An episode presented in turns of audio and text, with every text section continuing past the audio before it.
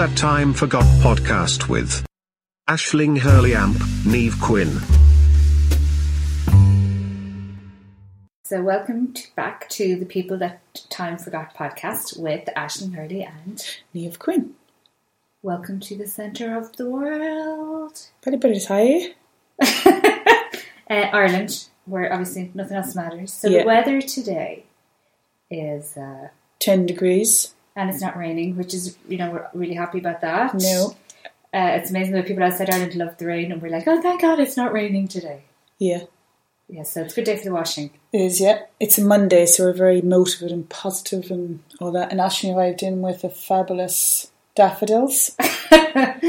Yeah, And on the jar it says, Giving, peace and joy, love, live and laugh, happiness, sing and smile, grateful for all miracles. Tomorrow it might not feel that way, but we'll carry on Today we're in a good place. yeah, okay.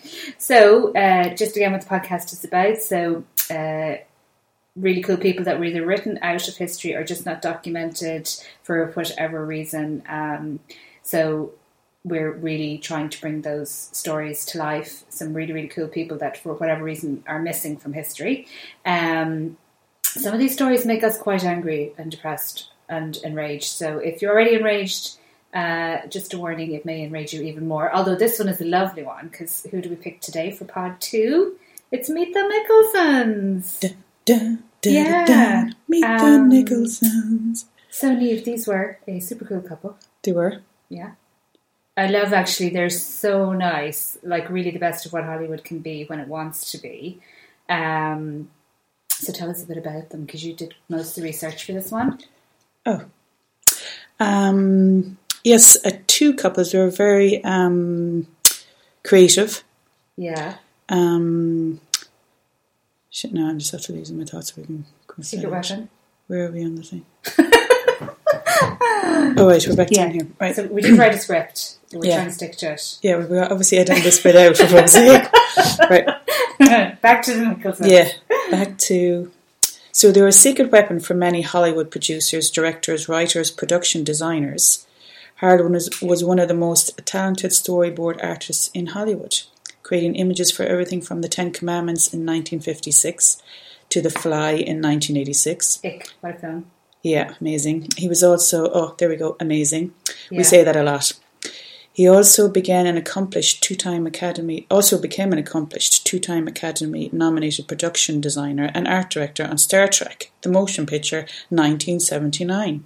So he wasn't like a one-trick pony, like like was a Trekkie. No. He actually, I mean, the Ten Commandments is One trick Trekkie. yeah, is way way at the other spectrum of Star Trek. So he was super creative. Yeah. Coming out of every orifice. Yeah, and uh, so his partner then was L- the lovely Lillian. Yes. Love, love, love this lady. in Hollywood. Marriages don't seem to last very long. Our problems in raising a family affected our marriage greatly. The fact that our marriage lasted 60 years is a big surprise. So Lillian is so interesting as well because she was one of the most talented and sought after film researchers in Hollywood for decades. Um, so she would have provided the references for the designs for the birds, Alfred Hitchcock's films. Rosemary's Baby in 1968, wasn't that me? Yeah. Yep. Yeah. Uh, Fiddler on the Roof, the original. was the 19 Fiddler. yeah, 1971. You know, the guy who played the violin, Yeah. whatever. Chinatown, 1974. Yeah. Was that Jack Nicholson? Um, I think we're getting better at the old 1974 names. China. Yeah, well, we all know who Rocky did. Rocky. Yeah. yeah. Sylvester Stallone, 1976. Sorry, Lillian did. I couldn't believe this because when you hear her speaking, which you will in in the podcast, um, she also did the research for Full Metal Jacket, 1987, and that was like a really, really serious film, war film. You wouldn't associate her character with it, but how, how well, she exactly. she's job. very soft. Yeah. yeah. Um, but research is research. Yeah, and the Cotton Club. Um, so both of these amazing people worked with Alfred Hitchcock, Steven Spielberg, Mel Brooks, Stanley Kubrick, Roman Polanski, and many more. I mean, it's just amazing the people that they worked with, how talented they were. Um, but why we really love them is they were such nice, decent people. But the thing is, and why a lot of people probably don't know about them, although they probably know a little bit more about them since Netflix did a documentary on them in a couple of months ago, is that um, they worked away happily out behind the scenes. Everyone was getting their credit, shall we say, directors and the like, and it didn't bother them. No. Um, I mean, how did these guys do it? They were married for 60 years. That's like such a long time, 60 years. And I, I don't know, we were discussing this before we came on. Um, they both were so supportive of each other, but I'd Yeah. say it was rare enough for the times that Lillian got to do what she loved to do as well. And Yeah. that Harold was this like amazing support to her. Yeah, because she didn't actually get into doing the research. Like they had three kids, but she was at home rearing the kids, you know, for a good 10, 15 years before she actually got in. And she just, she felt like she wanted to do something, um, went in um, in a paidless job into the research library in Hollywood. And the rest, I say, is history. Yeah, and actually, um, the two of them are so talented. One of their kids is actually incredibly talented, uh, Dennis Michelson, and he's a visual art effects editor. And his work includes Mission Impossible, one of my favorite franchises. Love it.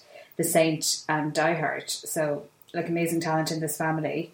Um, the other thing, which was probably um, unusual for Hollywood, their oldest child was diagnosed with autism at a time when no one really knew what it was, and you know they still managed to keep a marriage together, keep a family together, and be quite happy um, living in. You know, Hollywood's quite fake, so I think just keeping it real was uh, Yeah. amazing, wasn't it? Well, they totally respected each other and their careers.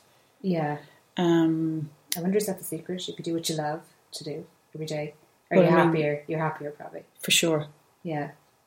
Um, and funny because when again when you hear her talking, she's such a lovely lady, and um, Harold's old mum wasn't impressed with her.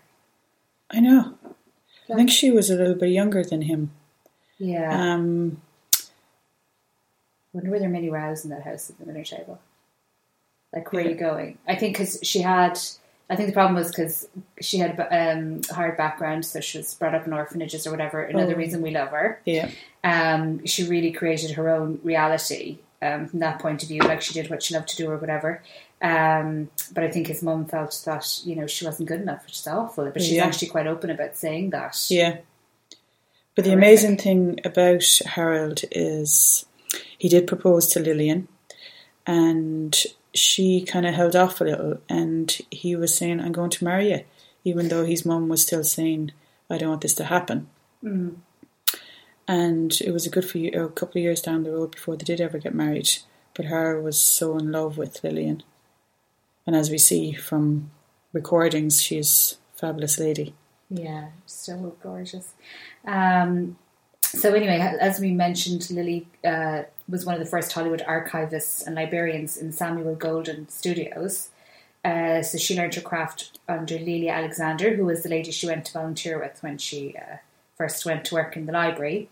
Um, and the library now, the Lillian Michelson Library, has 7,000 books, 100,000 periodicals, and over a million clippings. From a reference point of view, it's the largest private motion picture library in Hollywood.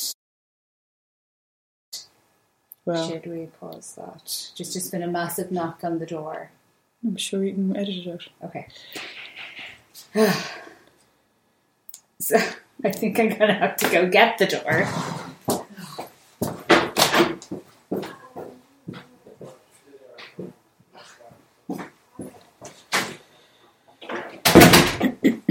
okay. Let's just edit that out. Yeah. Uh, where were we? So So this amazing library. Oh yeah, yeah. So I think In yeah, she should start where Harold worked uh, actually in, in the studio. Um, so eventually, she got so good at her job, she became the go-to person for any and all questions. But again, um, even though she's amazing at her job, she's actually only credited in seven on-screen research credits, which is really hard to believe, isn't it? And um, I think she's great attitude to this. So, in her opinion, she when she's talking about it, she says research is lost in the mist of memory. We're the first ones who are asked to do anything on a picture when it's really in utero, so to speak. And there are so many fits and starts in getting any project off the ground. In fact, to me, it's a miracle that any movie is ever made. that by the time the completion comes around, we're totally lost from view. It just seems that we do rather a useful thing and we should be remembered, and that's one of the reasons we're doing the podcast. Because they definitely should be remembered for the amount of work that she's done. Um, but also, Harold's storyboarding was often uncredited too, which is another story. And the amazing thing about Harold, he was a great um, artist Yeah, amazing. And illustrator. And um, when he started out, um, he went to Hollywood first, and Lillian was to follow. But he went around to all the studios with his portfolio and um, handed in drawings as a sample to show, you know, if they needed anyone that they might give him a call. Yeah, as you And do. yeah. And uh, in one of his recordings, he says that he went around to all the studios with his drawings. And next thing, um, later that day, he got a phone call from one of the directors and said, "I like these drawings you handed in. Um, can you start here Monday?" And he says, "Yes, of course." But when he arrived, he realised they weren't his drawings at all. Um, but he said the guy he nothing. liked. Yeah, but he said nothing because he needed a break. Yeah, God. Um, Wouldn't so I that be hanging suppose over you for you create your own look. But sure, the other He guy probably got his, you know, he probably Comeuppance. just. Well, no, he probably got a job. It probably was the next Monday. God.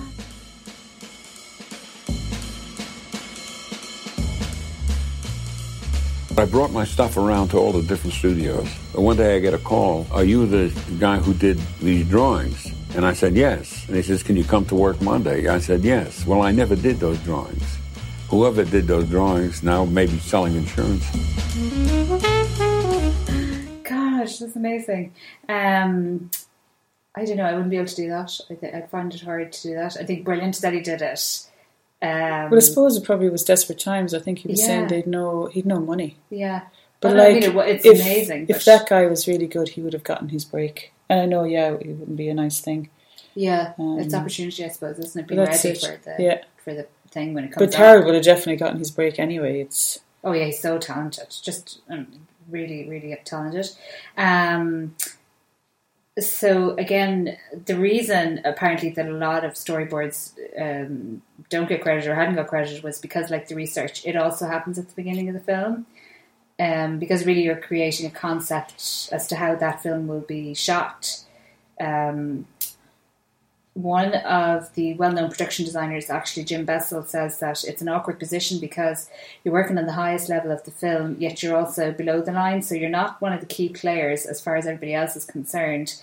However, you're working directly with the producer, and we know that Harold, as we mentioned, worked directly with Stanley Kubrick and Alfred Hitchcock, and was um, hauled over on uh, set to work for Alfred Hitchcock, actually on the birds, to figure out that famous scene um, where all the birds appear yeah. outside the house. Actually, I think wasn't it? We know ourselves from the work that we do. Preparation is key. So Yeah, going out filming on set and casting and crew and it costs a lot of money and actually having it all planned out beforehand means that it's quicker and less costs Yeah. less money. yeah, and he was so good at that because apparently he saved um, the studios a fortune. You know, he the attitude was how can we make it better, but that it doesn't cost. It was always the most cost-effective solution, which is think- uh, uh, why they loved him. Yeah. Yeah, and then his attitude as well, I think, was, um, you know, he'd say, "Okay, we give the producer so many um, solutions Yeah. or variations of the drawings, and then they're the ones that choose. They're the ones that put the story together. So as far as he was concerned, it was their story, not his story. Yeah. But um, I think he underplays it a bit there. But definitely, but I think the joy he got out of was the drawing and the creating. And after Yeah. that, then, you know, he didn't need someone to be patting him on the back. Or, and I suppose that's the beauty of both of them, yeah, is that they were happy out doing their jobs and they didn't need to feed their egos. And they were just that's very rare too, yeah. Yeah, very rare, yeah. Um, so eventually, anyway, back to um, Lillian, how the library became hers. So, in 1969, the library was facing eviction, and Lelia told Lillian that she felt the library should be hers. So you think, okay, how nice, but of course, she had to put the money then together to buy it. Uh, so, like a true entrepreneur, I love this story. Uh, she borrowed the money on Harold's life insurance to buy the library. And he told her to go ahead for it. Can you imagine Yeah. saying that to your partner? Listen, I'm just going to take some money out of here on your life insurance. Yeah. but I think they both both knew how important it was, not only to the industry, Yeah. but to every you know to people watching films or how the films are created because you know yourself if you're watching a period drama shall we say and they all walk up in leathers like I mean it just doesn't yeah, it's something wrong there. yeah it's like wait on a Victorian second now don't think they went to Lily. Where's my whip? Yeah. go Um, forth and whip Yeah. So um, then she moved the library to AFI, and in 1980 she meets a man called Francis Ford Coppola. legend Yeah, Godfather, etc. And he's so impressed that he makes the library the centre of his setup at Zoetrope Studios. I mean, well he was obviously the first one that well not probably the first one that could see it but I mean the first one to totally capitalize on it I mean they were probably all going in using her facilities for nothing Yeah. you know as in like yeah. Didn't you say Alfred Hitchcock uh, could turn up there? And Yeah, she was saying, um, as I said in the Netflix documentary, um, she's been interviewed and she does say it became the norm. They come in and they'd have a cup of tea and they might chat about, right, we're doing a movie about this, that, and the other. And she'd go, oh, yeah, go down to aisle five, you know, climb the ladder to shelf 10. Yeah. Can you imagine having an office that's so cool? Alfred Hitchcock's walking around it. I mean, just crazy. Uh, definitely the coolest job ever. So she had to research things like you know keeping it real. So one of the things she loved doing because she had been raised in an orphanage, um, she didn't really know much about her Jewish faith, and she was saying that. Um, on the job, the film Fiddler on the Roof, that's actually how she came to understand the heritage.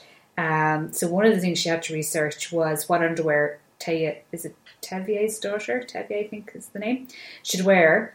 Um, because there's a particular scene in it where all the girls fall back on the bed and you can see their underwear. And of course, nobody had been filming underwear or taking photographs of underwear Yeah. in the 1890s or the period in which it was set. Um, so she had to go and actually research that. So she did go to the Jewish library, she was saying, and picked up a book about it, um, which did describe living in a shtetl at that time, at the turn of the century. Um, but, you know, there, was nothing obviously about the underwear or whatever. Actually, that'd be kind of creepy if there was something about girls' underwear in a man's autobiography, wouldn't it? Be a bit weird. Um, so anyway, she was wondering what she's going to do. So she went to sit on the bench at Fairfax and Beverly, which is a Jewish section of Los Angeles, and she sits there. And then these little ladies um, are sitting beside her, and she started talking about this and that and getting pictures for a certain project, but she didn't mention the film. And she talks about, you know, does anybody remember what you wore in those days? And she was saying they got so excited about helping her then, and one little old lady ran back to her apartment well as fast as a little old lady could run, and um, she cut out a pattern for her because she was saying during that time they had to make they all had to make their own underwear, um, and that is the story of how they got the underwear correct for Fiddler on the Roof. But Wow. that's the level of research that she Yeah. did. I That's mean, great. yeah. And then I thought she was so funny. She was doing research as well for the Scarface film. Al Pacino. Um, and she was willing, yeah, she was willing to fly on um, a private jet belonging to a drug dealer to go and research that to get the whole thing right for the film. And of course, when she told Harold, he was like, "What? You know, what are you doing?" And she was, her attitude was like, "Well, why not?" This was for the movie Scarface. And so I go home all excited. And I say, Harold, I'm going to Bolivia or Ecuador. He says, What? Are you going to go alone to South America in a drug king's airplane? And I said, Why not? Um, I mean, just so brave, Yeah.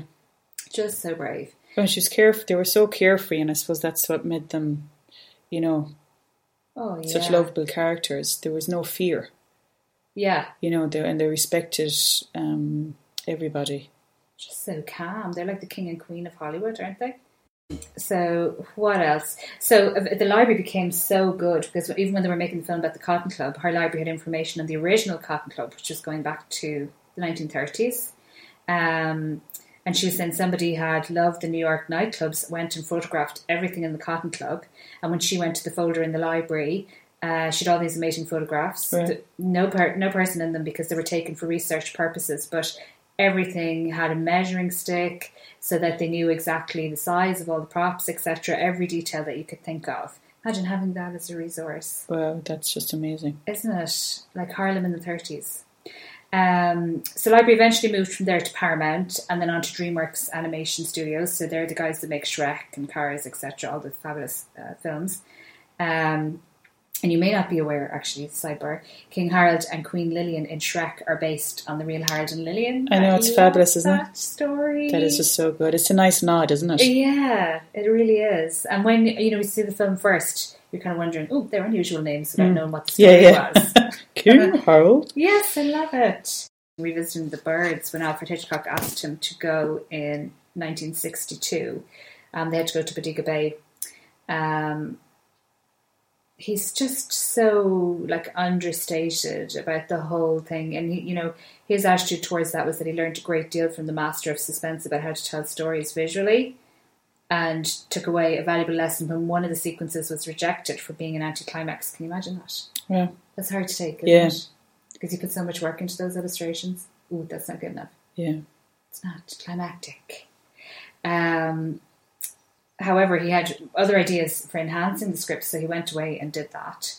And um, Hitchcock ended up accepting many of his ideas and sequences. And the art director, Norm Newbury, noted each of Harold's frames told us exactly what we were going to see, with which lens and what angle the camera should be pointed.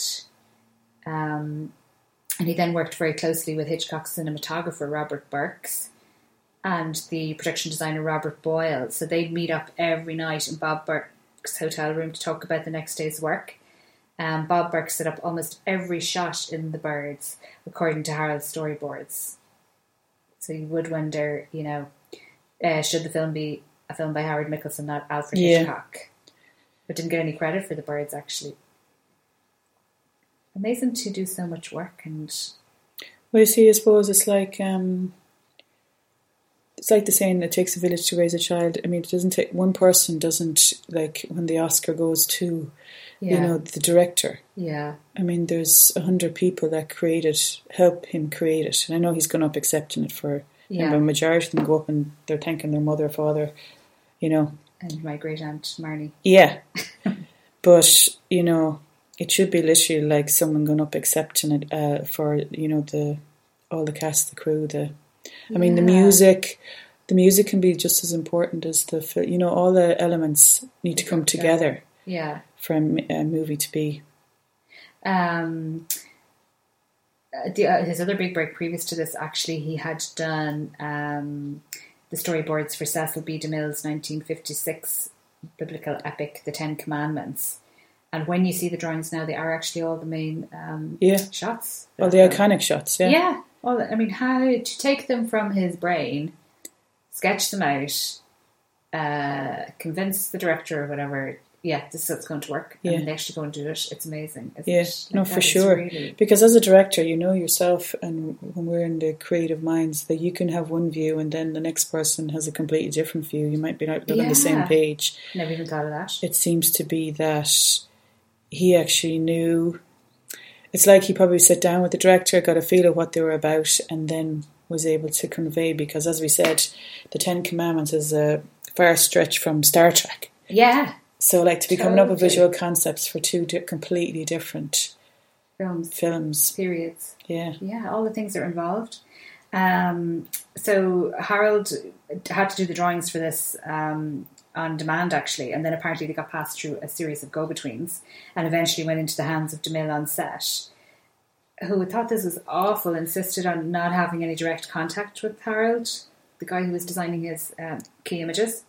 And this collaboration was kept really on the down low, as if the storyboards were DeMille's cheat sheet, or you know, a bit of a shameful secret. Um, I don't, you know, I think it's it's great you have this guy who can help you. But that's out- it. I think that's a person then that wants to be standing up there and saying, "Look at what I did." Yeah. But it's it can't be one person can't create a whole movie. It No. it's a One person does not a movie make. there's not an I in team. Yeah. Yes, love it. Um, then the one which is kind of funny and cool at the same time is Mrs. Robinson in The Graduate. Who played her? Was it Anne Hathaway? No, so she was an up a drop in. That would have been a good one. Uh, and Margaret? no, Who was it? it's down the alphabet. Anne Bancroft. This is Dustin Hoffman and Anne Bancroft. Mm-hmm. Um, so, of course, Dustin Hoffman is this young student who's about to be seduced by Mrs. Robinson. My husband will be back quite late. He should be gone for several hours. Oh my God. Pardon? Oh no, Mrs. Robinson. Oh no. What's wrong? Mrs. Robinson, you didn't. I mean, you didn't expect. What? I mean, you didn't really think I'd do something like that. Like what? what do you think? well, I don't know. For God's sake, Mrs. Robinson. Here we are. You got me into your house. You give me a drink. You put on music. Now you start opening up your personal life to me and tell me your husband won't be home for hours. So? Mrs. Robinson, you're trying to seduce me. Aren't you? Probably the original cougar, we reckon, in film. Yeah. don't know if that had been done before, actually. Maybe that was probably the Probably first not time a mainstream. cougar was done. Yeah, But maybe in B, B movies, even a but not couple of years ago, in was it the James Bond film? Uh, was it Skyfall, or was it the last film? Where they had a 51 year old actress who's fabulous, and everybody was talking about it, that she'd been the oldest Bond girl ever. So, like, even as recently as that, it's unusual to have an older woman playing like a sex kitten or Oh, whatever. Um, so anyway, the, the uh, thing about this was um, how to get some excitement into the shot, and I think he had spent a lot of time thinking about this. And you know, do we just move from Dustin Hoffman to Anne Bancroft, or you know, how boring is that for this scene? Um, so he came up with this brilliant idea um, of showing her leg as a sort of triangle, and then Dustin Hoffman is seen through the triangle. And um, we were just saying, even to see it now, it's you know something risque is going. Well, on. yeah, but I suppose it was very cleverly done to show, rather than just showing Anne, Cra- Anne Bancroft in the nude, it was showing suggestive shots really well. yeah. So th- they never had to. I'm just thinking this is the second podcast we've talked about people being nude. Yeah, There's a bit of a theme here. yeah. Um, so, like, it is a cinematic masterpiece. It's amazing. It wasn't, and at the time it was um, like a huge. It was the number one box office hit. Um, Dustin Hoffman was stud of the time. You know the Imagine the number one lover boy, Yeah. poster boy. poster boy. Yeah, Yeah. Um, you just wonder how many, you know, poses did Lillian have to do to get that right? And she's such a great sense of humor. She said, "Yeah, he was always a leg man." for that scene, which I thought was so cool. Um, he felt it worked anyway because he got the feeling immediately of a sexual escapade, which you do. Even looking at it now, you definitely get it. Um, There was just an amazing, amazing couple that worked together for years and lots of films and didn't fall out. Um, unfortunately, then Harold died in 2007 with dementia. Um, so he was a resident in the Motion Picture and Television Country House, which is actually where Lillian now resides. So she's still with us, still an amazing character, um, and still a great, just brilliant attitude to life, and such a positive person. It's just amazing. So definitely check out the film about Harry, um, Harold and Lillian Nicholson, a love story, a Hollywood love story, which is available on Netflix. Um, so that's the amazing story of Harold and Lillian. Tata for now, or hashtag TTFN. TTFN. And feck it, just do it. Hashtag FIJDI.